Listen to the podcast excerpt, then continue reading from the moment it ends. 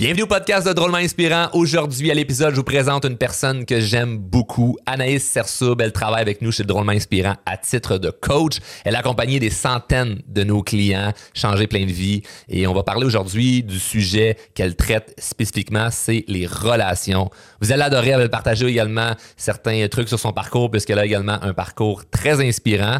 Et évidemment, cet épisode va être drôle et inspirant. Mon nom est Charles Côté, puis on part le show tout de suite après ceci.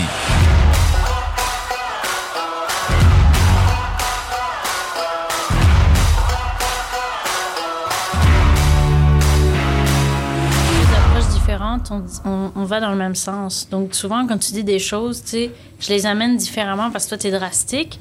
Puis eux, ils sont limite en train de jeter leur blonde euh, du jour au lendemain. Mais moi, après, je, dis, OK. c'est pas mauvais. Pour les flusher, ces bonnes femmes-là qui croient pas en nous autres. Euh, les hommes, parlons-en. Hein? ouais, c'est ça.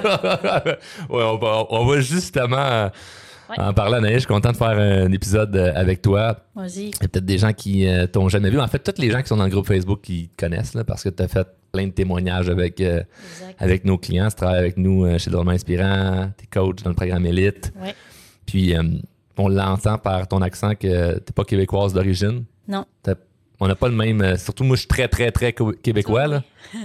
pas vraiment. Hein? non, pas vraiment. Je viens de Lyon, en France. Donc, euh, j'ai grandi, je suis née là-bas, j'ai grandi là-bas, puis à 25 ans, ben, je suis partie au Québec, à Montréal. Pourquoi t'as fait cette erreur-là? Cette erreur-là? Sur le coup, je me suis demandé, pour être honnête. Non, parce que, je, en fait, pour faire l'histoire courte, euh, moi, quand j'avais 20 ans, j'ai fait des études euh, où on pouvait partir à l'étranger. Puis je voulais pas aller au Canada, moi, à la base. Canada, je connaissais pas trop ça. Je savais pas c'était quoi le Canada. Je connaissais les États-Unis, mais pas le Canada. Et à un moment donné, j'ai envoyé des CV partout, partout, partout. Puis il y a quelqu'un du Canada super gentil, tellement gentil qu'un Français pourrait prendre ça comme il est bizarre, il est trop gentil lui. Puis finalement, j'ai accepté l'offre d'aller au Canada. J'y suis allée, puis j'ai dit ils sont tellement gentils. Mais là, c'était côté anglophone, c'était en Ontario. Puis je me suis dit donc je suis partie deux mois, j'avais 20 ans. Je me suis dit un jour je vais y retourner, un jour je vais y retourner. Mais tu sais, la vie fait que cinq ans plus tard, j'étais toujours pas retournée. Puis à 25 ans, je trouvais que ma vie était vraiment plate. C'est vraiment, genre, ça allait pas bien du tout. Euh, mes relations, c'était catastrophique. Euh, je travaillais avec ma famille, puis c'est pas du tout ça que je voulais, pas du tout dans le domaine que je voulais ou quoi que ce soit. Puis je me suis dit, ben, tu sais quoi, j'ai personne dans ma vie en ce moment, donc euh, je vais retourner au Canada. Puis là, j'ai fait mon visa. Puis à ce moment-là, ben, tout, tout c'est, tu sais, quand on parle d'intuition, là, tout s'est super bien déroulé comme un tapis rouge devant moi. Puis là, je dis, OK, ben, c'est maintenant que ça se passe. J'ai mis des sous de côté, puis je suis partie. Je suis venue euh, vivre euh, au Québec. Grâce à une décision qui était difficile à la base, là, comme quitter un pays, euh, quelque chose de gros. Là. Tu vois, on, est, on, est, on a une identité par rapport de où on vient. Il y a la famille, il y a les proches qui nous retiennent. Tu as, de la famille? Je veux dire, il y a des gens peut-être qui devaient essayer de te ah, dissuader de partir. Tout le monde. Tout, le monde. Puis en plus, j'ai mis un an à partir. Donc j'ai eu mon visa, mais du moment où j'ai eu mon visa au départ, là, que j'étais dans l'avion, ça passé un an. Donc là, pendant un an, les gens me disaient, mais pourquoi tu fais ça? Pourquoi tu fais ça? Pourquoi tu veux partir Qu'est-ce que tu fuis? Qu'est-ce que tu fuis? Ah, ça, j'ai entendu plein de fois. Ouais, mais tes problèmes, ils vont te suivre. Mais intuitivement, tu vois, je le sentais que c'était ça que je devais faire. Ah, les gens disaient ça, tes problèmes vont te suivre. Ah oui, tes problèmes vont te suivre. tu, peux, tu, peux, répondre, euh, ben, à défaut que tu viennes pas, ils me suivront pas. c'est vous mes problèmes. Exactement. J'avais pas encore conscientisé ça. Mais effectivement, puis ça me demandait vraiment de tenir à ça, puis je le sentais à l'intérieur de moi. Puis je me souviens juste, peu de temps avant de partir, j'avais une, une de mes meilleures amies qui m'a dit Mais c'est quoi finalement qui fait que tu veux partir Puis là, je lui dis Parce que je sens constamment un vide à l'intérieur de moi puis je sens que c'est comme ça là, que, que, que, je vais le combler, ce vide-là.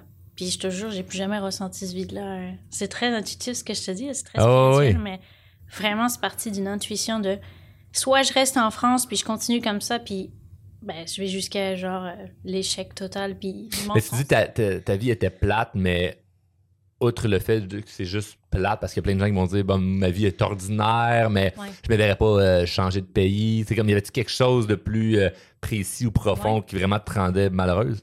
Oui, ben, la relation avec ma mère, j'avais une relation très. Euh, il y avait beaucoup de comportements toxiques avec ma mère. Puis tu sais, ce qui est drôle chez l'être humain, c'est que malgré que j'ai cette relation avec ma mère, je suis quand même travaillé avec elle.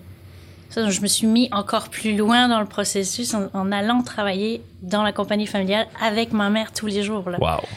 Et à un moment donné, tu sais, je voyais que je n'allais pas bien mentalement. Tu sais, je j'arrêtais pas de sortir, j'arrêtais pas, je buvais de l'alcool et tout ça. Puis je me suis dit, mais je vais vraiment pas bien, ça va pas bien du tout. Et je, je me suis dit, il faut que je fasse quelque chose. Il faut que je fasse quelque chose pour justement sortir de cet environnement-là, puis essayer dans tous les cas, faire quelque chose de nouveau pour avoir un résultat différent. Et donc c'est ça qui m'a qui m'a justement amené à prendre cette décision. Mais oui, c'était tout le côté relationnel, moi, qui allait pas relation à moi, mon estime personnelle, relation à ma famille, relation avec les conjoints, catastrophique, amicale, catastrophique. Donc j'ai dit, ben je vais y aller drastique, je vais couper tout ça, puis je vais recommencer à zéro. Wow. Et aujourd'hui, ce qui est drôle, c'est que tu travailles là-dedans, Ah oui, les relations. ben- Est-ce que c'est ça qui t'a poussé à vouloir étudier puis comprendre Oui. tout ça? Totalement. Ben déjà, en fait, ça faisait longtemps que j'étais attirée par la psychologie. Puis tu sais, quand on parle de croyances limitantes, là, moi je m'étais dit, ben non, je peux pas être psychologue parce que c'est des années d'études, puis tout ça. Donc je m'étais comme fermé la porte à aider les gens. Puis après ça, j'ai découvert la thérapie. Moi, j'ai commencé par la thérapie. Je me suis dit, hey, c'est possible, en fait, je peux aider des gens sans être psychologue. Je suis pas obligée d'avoir le diplôme de psychologue pour aider les gens. Puis après, de fil en aiguille, j'ai eu mon diplôme, puis je suis devenue coach. Mais j'ai eu cette envie d'aider les gens depuis très, très, très longtemps. Puis probablement du côté relation parce que moi, j'ai eu des relations difficiles dans ma vie. Donc, j'ai vu l'importance que ça a sur soi, puis sur l'évolution qu'on veut avoir. là. Et là, tu arrives ici au Canada. Est-ce que c'est tout de suite que tu t'es lancé à vouloir comprendre les relations puis étudier dans la thérapie? Qu'est-ce que tu as fait? Non, déjà, j'ai pris l'avion, puis là, j'ai Ouais. pleuré pendant huit OK, heures. c'est ça le truc. OK, on commence. euh, On commence là, puis on on qu'est-ce que je fais là, qu'est-ce que je fais là? Mais non, je suis sortie de ma zone de confort. Mais le fait d'avoir plus rien, d'avoir plus de relations, de cocon, etc., de mauvaises habitudes, ben, c'est là que j'ai commencé. OK, ben, j'ai- commencé à me poser des questions, j'ai commencé à me sentir mieux. Je fais, ah tiens, je fais des liens, je me sens mieux parce que je suis plus en contact. Puis après ça, ben, ça a mis quand même du temps. là, Mais ça. tu, tu te sentais pas seul? Euh, ben, je connais me- personne ici. Donc, euh, Ouais, mais justement, vu que tu connais personne, tu, tu vas vers les gens. Tu, je suis sortie beaucoup, je suis allée, tu sais, il y y a des rencontres entre Français, parce qu'au début, on est beaucoup entre nous, tu sais. vous faites quoi ensemble? Mais on boit des bières. on- je, voulais faire une joke cliché, là, puis que là, c'est comme, OK, vous buvez du vin, puis vous mangez du On boit pain. du vin, ouais, ouais, c'est- non, on se rencontre, euh, on fait des, des soirées qui s'appellent euh, le PVT, là, pour justement se rencontrer, pour pas être seul, parce que c'est ça, au début, quand tu arrives, tu es seul. Mais après, tu travailles, donc tu te fais des amis au travail, etc. Mais, et, et puis, euh, surtout, euh, moi, j'ai rencontré le père de ma fille euh, rapidement à mon arrivée, là. Donc, je me suis pas trop sentie seule, non, franchement. non. T'as fait un enfant, dans le fond. Ouais, j'ai fait un enfant, exactement. Je vais pas envie d'être seul, je vais, je vais faire un enfant, ça va bien aller. Exactement. Good. Mais c'est ça. Puis pour répondre à ta question, le plus grand déclencheur de pourquoi je suis coach, c'est ma fille. Ah ouais? C'est ma fille parce que euh, je t'ai dit, j'avais une relation difficile à l'époque, maintenant ça va bien, avec ma mère. Mais quand on m'a dit à l'échographie que c'était une fille, ben j'étais pas bien. Non, mais je veux pas recréer ça, je veux pas recréer ce que j'ai vécu. Donc là, je me dis, il va falloir que je travaille sur moi, vraiment. Puis là, j'ai commencé à faire euh, des, développement personnel à fond. euh, Mais tu le faisais pour toi, c'était pas. Parce que tu disais, tu avais l'idée de Ah, je pourrais être psychologue, mais non, c'est donc d'études, blablabla, c'est pas pour moi. Mais là, après ça, te plonger plus dans le développement personnel. Ouais. Pour toi, d'un point de vue personnel, de je veux pas recréer la relation que j'ai eue avec ma mère avec ma fille. Exactement, c'est ça. C'est vraiment le côté. Je voulais m'améliorer en tant que personne, en tant qu'être une bonne maman pour lui offrir mon meilleur. Mais là, ça s'est ça reviré euh, vraiment à à mon avantage, là, encore plus, parce que j'ai repris mes études pour être thérapeute. Puis la première année, tu travailles sur toi, tu fais que ça. Que ça, que ça. Ce qui est une bonne chose en soi parce que tu veux pas faire la thérapie puis ta vie est tout croche. Là. Non, c'est ça, exactement. du Non, point de vue euh, crédibilité, c'est le fun si ta vie est à jour avant d'aller aider celle des autres. Là. Ah, exactement. Mais des beaucoup, c'est pas ça. hein. Il y, en a, il y en a qui vont pas bien puis ils veulent justement être là pour les autres, pour être en mode sauveur. Ça, c'est des sauveurs, exactement. Moi, j'étais sauveuse. Avant de comprendre que sauveur, ben, c'est, pas la meilleure méthode là, pour aider le monde. Au contraire, on les entretient dans de la victime, etc. Puis là, j'ai fait Ah, OK, ce que je fais, c'était pas la bonne chose à faire, en fait. Puis surtout, quand t'es sauveur, tu veux sauver quelque chose en dedans de toi. Ah oui. Donc, quand j'ai compris ça, puis j'ai, beaucoup travaillé sur moi, tu sais, ça, ça demande aussi de l'humilité de travailler sur toi. Ben, tu sais, Tellement. De se Mais c'est- voir. C'est peut-être ça qui freine certaines personnes à faire de la croissance personnelle. C'est l'humilité de devoir avouer que hey, j'ai un problème ou il y a quelque chose qui va pas bien puis j'aimerais ça l'améliorer mais là qu'est-ce qu'on va penser? Puis là il embarque le jugement des autres c'est un Ouais. paquet de trucs on va pouvoir en parler là.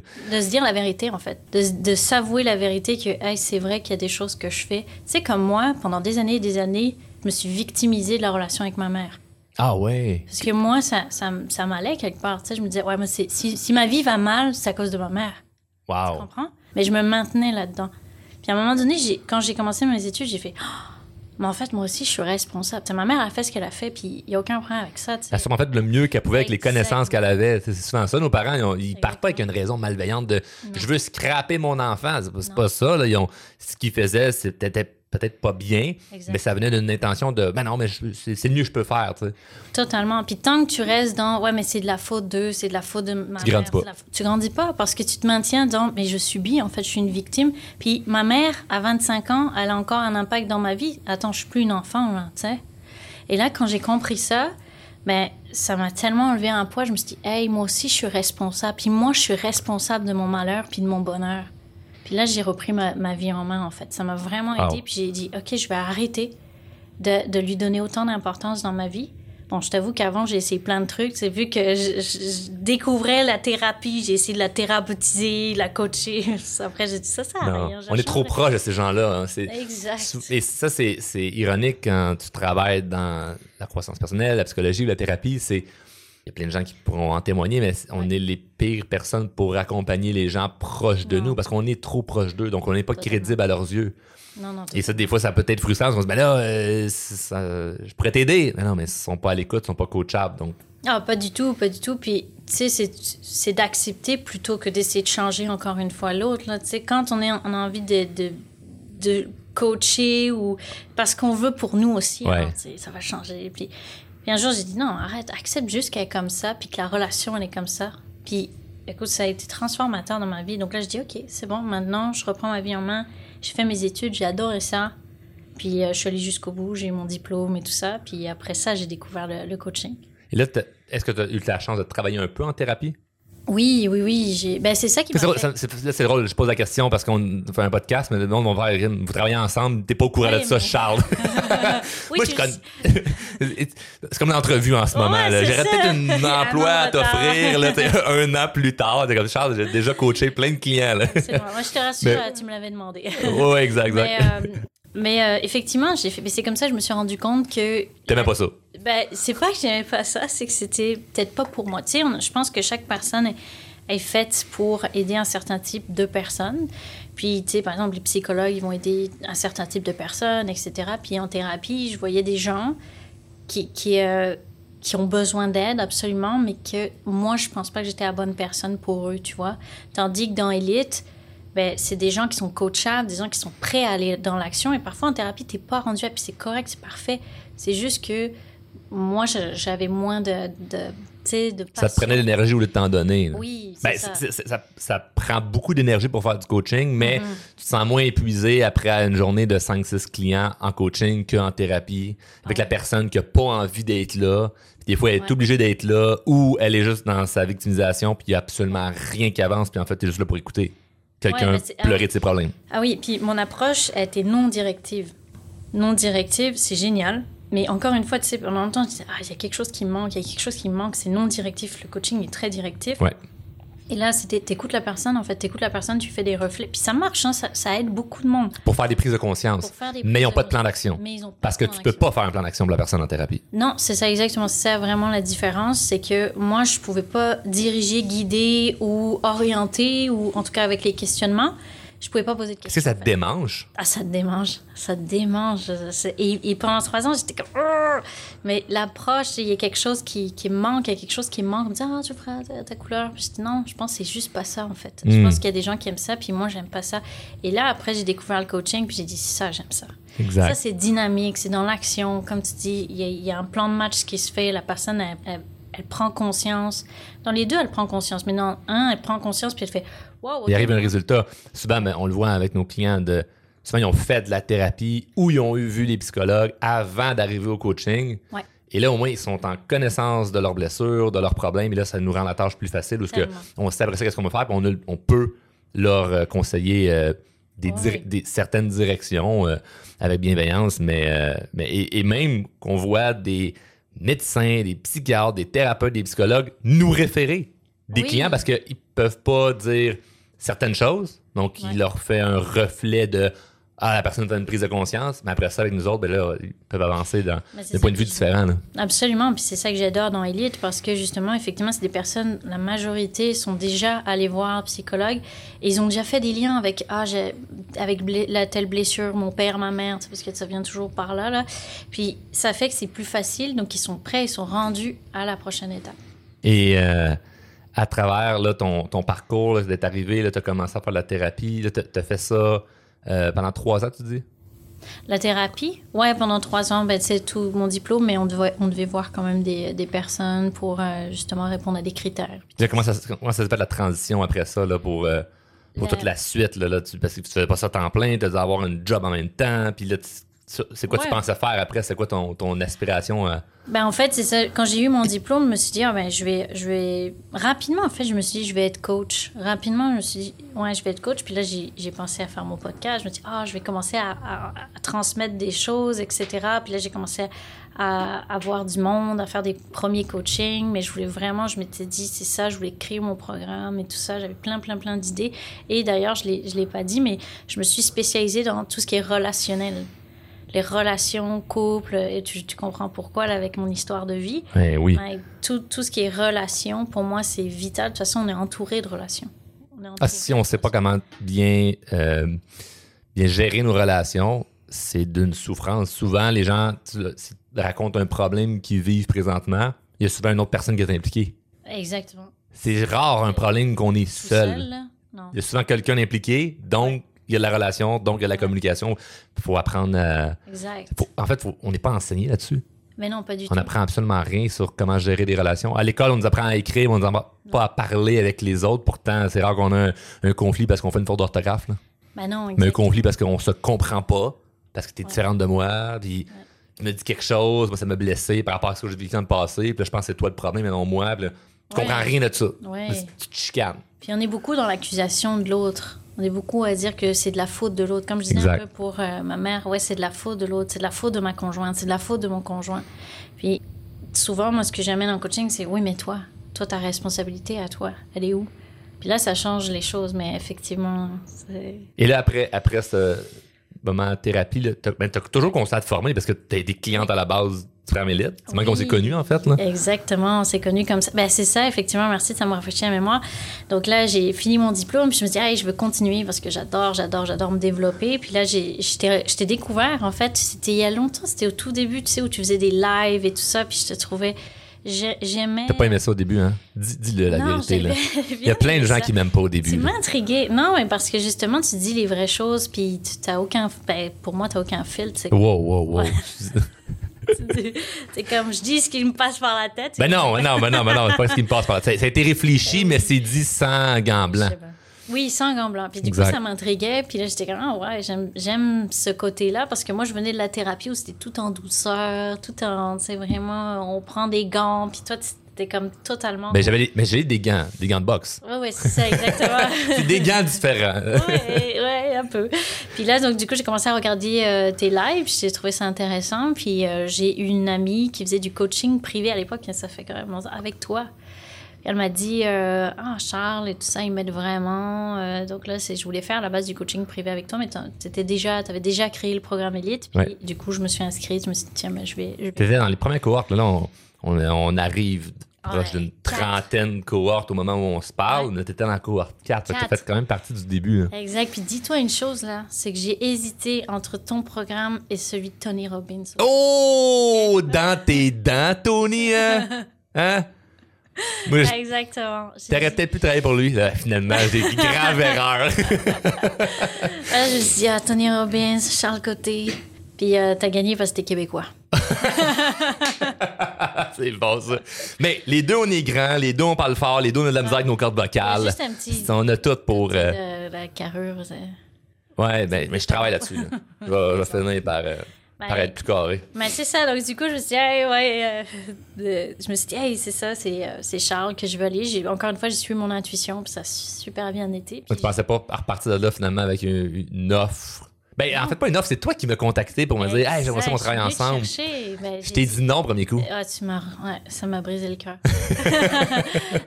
j'ai comme. J'ai vu qu'il y avait Maude hmm. qui était coach, puis j'ai dit, hey, ça a tellement l'air cool ce que Maude. Je suis bien meilleure qu'elle. Non. non. j'ai dit ça. Mais j'en avais parlé. J'ai dit, ah, comment t'as fait pour devenir coach euh, pour Charles, etc. Puis. Euh, après ça, je t'avais envoyé une petite vidéo pour dire que si un jour tu cherchais une coach, ben moi j'aimerais ça travailler avec toi. Puis tu m'as rappelé plusieurs mois après. Ouais, je t'ai dit non. Finalement, je t'ai rappelé, j'ai fait.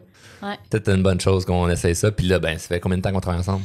Ça fait plus d'un an, là. Plus d'un an déjà. Tu as accompagné beaucoup de oh. clients, là. T'en as une centaine, là. Ah c'est fou, là. Puis les gens, ils capotent. Puis le problème qu'on a en ce moment, c'est que les gens veulent continuer. Puis là, ben, il y a des clients que des fois, on même pas t'envoyer parce que là, c'est comme il y a plein de gens qui veulent venir te voir. Fait que t'es vraiment à ta place au niveau des.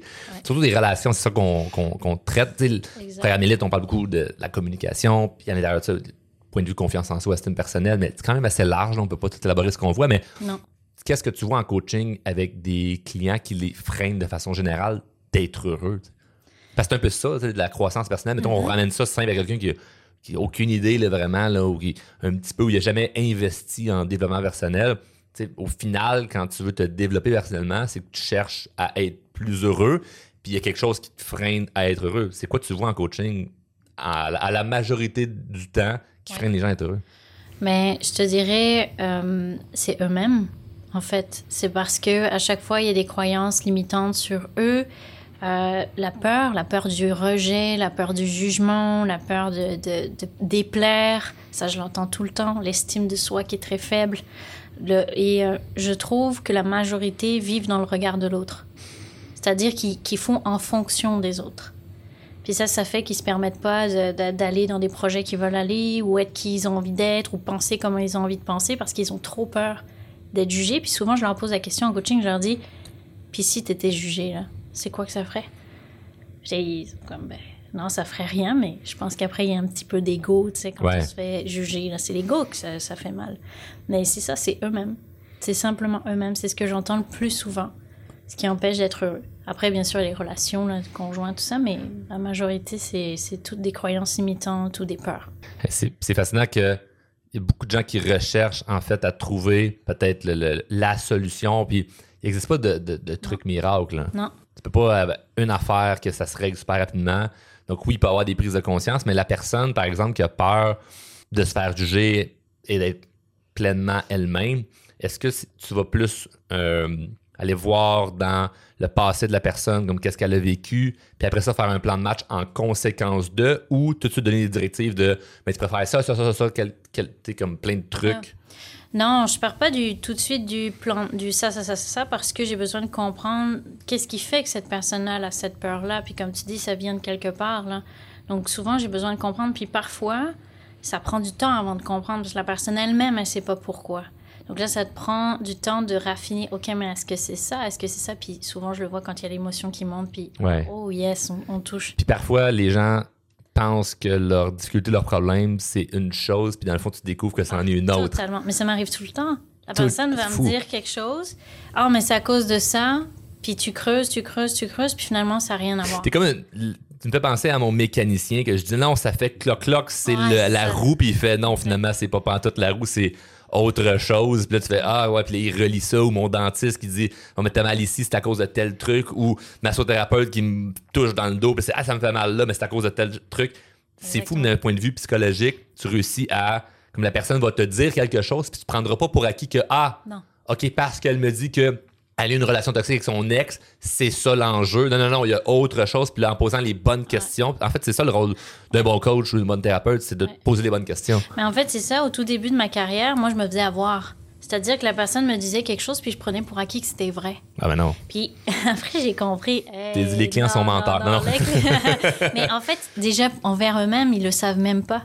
Puis ils sont convaincus que c'est ça le problème. Mais en creusant, en posant, comme tu dis, les bonnes questions, puis moi, je vois vraiment comme j'ai plein d'informations, je vois comme une carte devant moi, j'ai plein d'informations, puis là, je suis comme, OK, elle m'a dit ça, puis ça fait un lien avec ça, puis ça fait un lien avec ça. Ah, il y a quelque chose qui revient tout le temps. Puis là, je suis comme, et ça, t'en penses quoi? Puis j'oriente mes questions par rapport à ça, puis souvent, ça l'amène à réfléchir, puis dès qu'on touche le bon truc, ben là, on peut travailler. Mais j'ai d'abord besoin de comprendre la source de mais elle vient d'où cette peur? Puis dans le fond, c'est quoi concrètement qui te fait peur? Puis des fois, c'est au-delà du jugement, c'est encore plus, plus raffiné. Ben, tu sais, ça raffine la peur, on, touche à quelque chose de plus précis. Ça permet de, OK, maintenant, on va avoir un plan de match.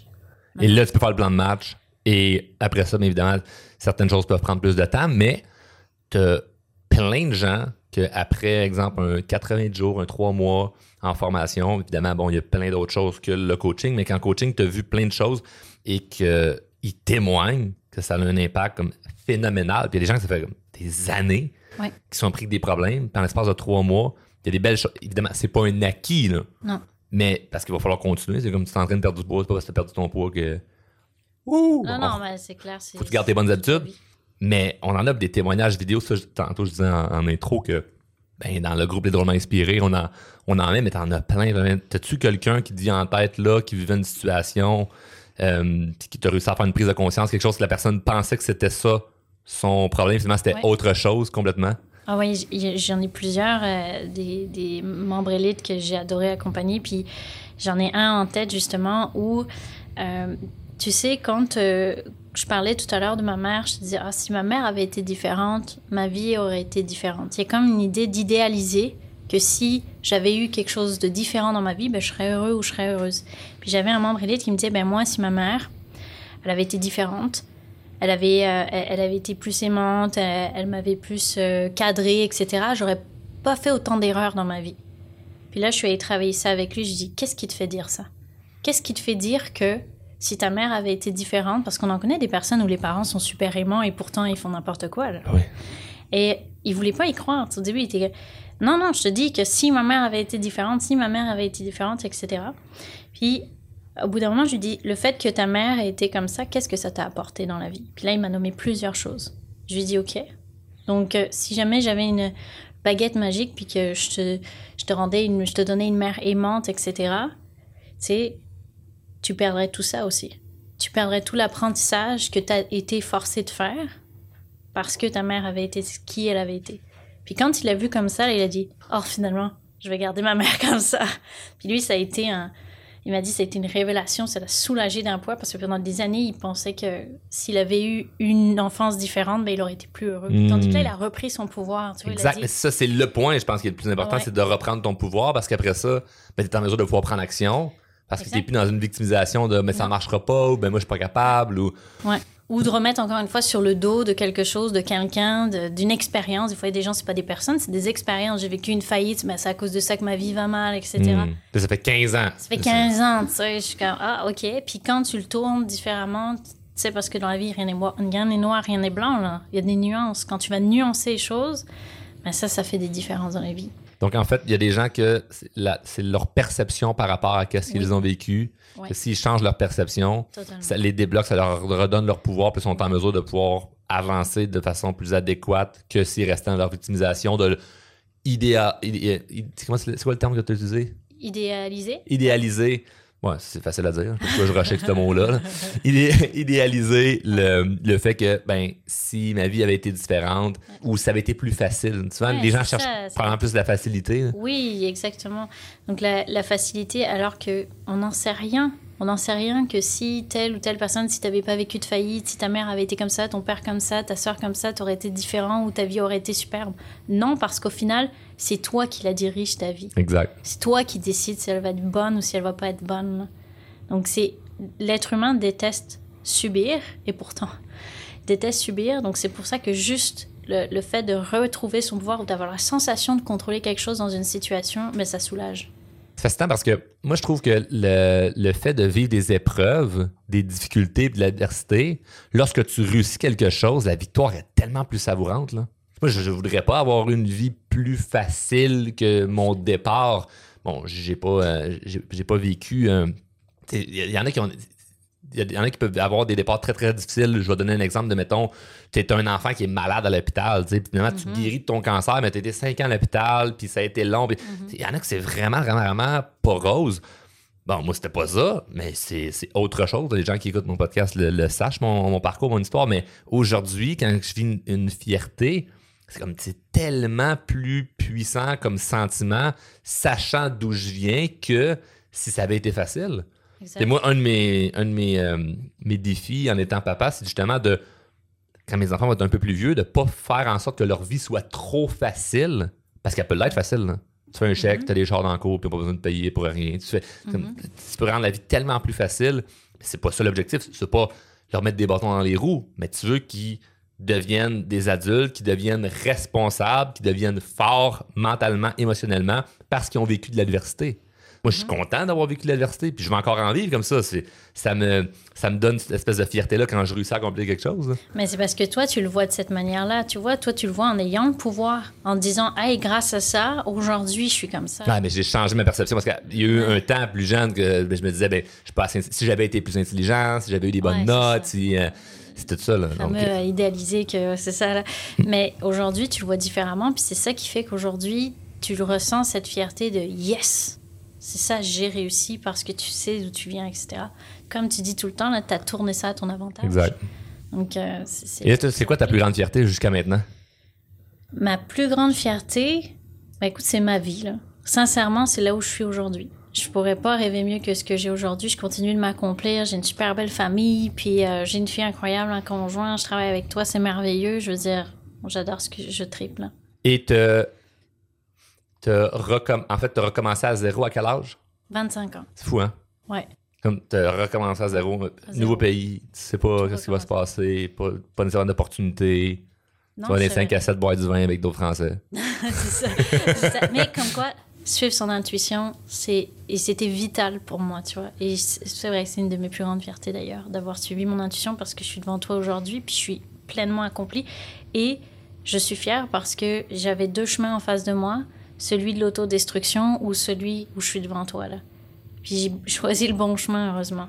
Puis ça veut pas dire c'est le plus facile, hein. comme tu disais tout à l'heure, la facilité. Ouais. Ça veut pas dire c'était facile là, tout ce que j'ai vécu. Ah ben non, non, non. Puis, puis tu l'as parlé tantôt qu'il y a plein de choses difficiles que tu as vues d'un point de vue relationnel. Ouais. J'aimerais ça que tu nommes, c'est qu'est-ce que tu vois avec des euh, avec, avec nos clients d'un point de vue relationnel? C'est quoi, mettons, les problèmes relationnels que les gens ont? Puis je veux Ouais. pas qu'on qu'on creuse trop là-dedans, OK? C'est ce que je veux faire. Juste qu'on les nomme.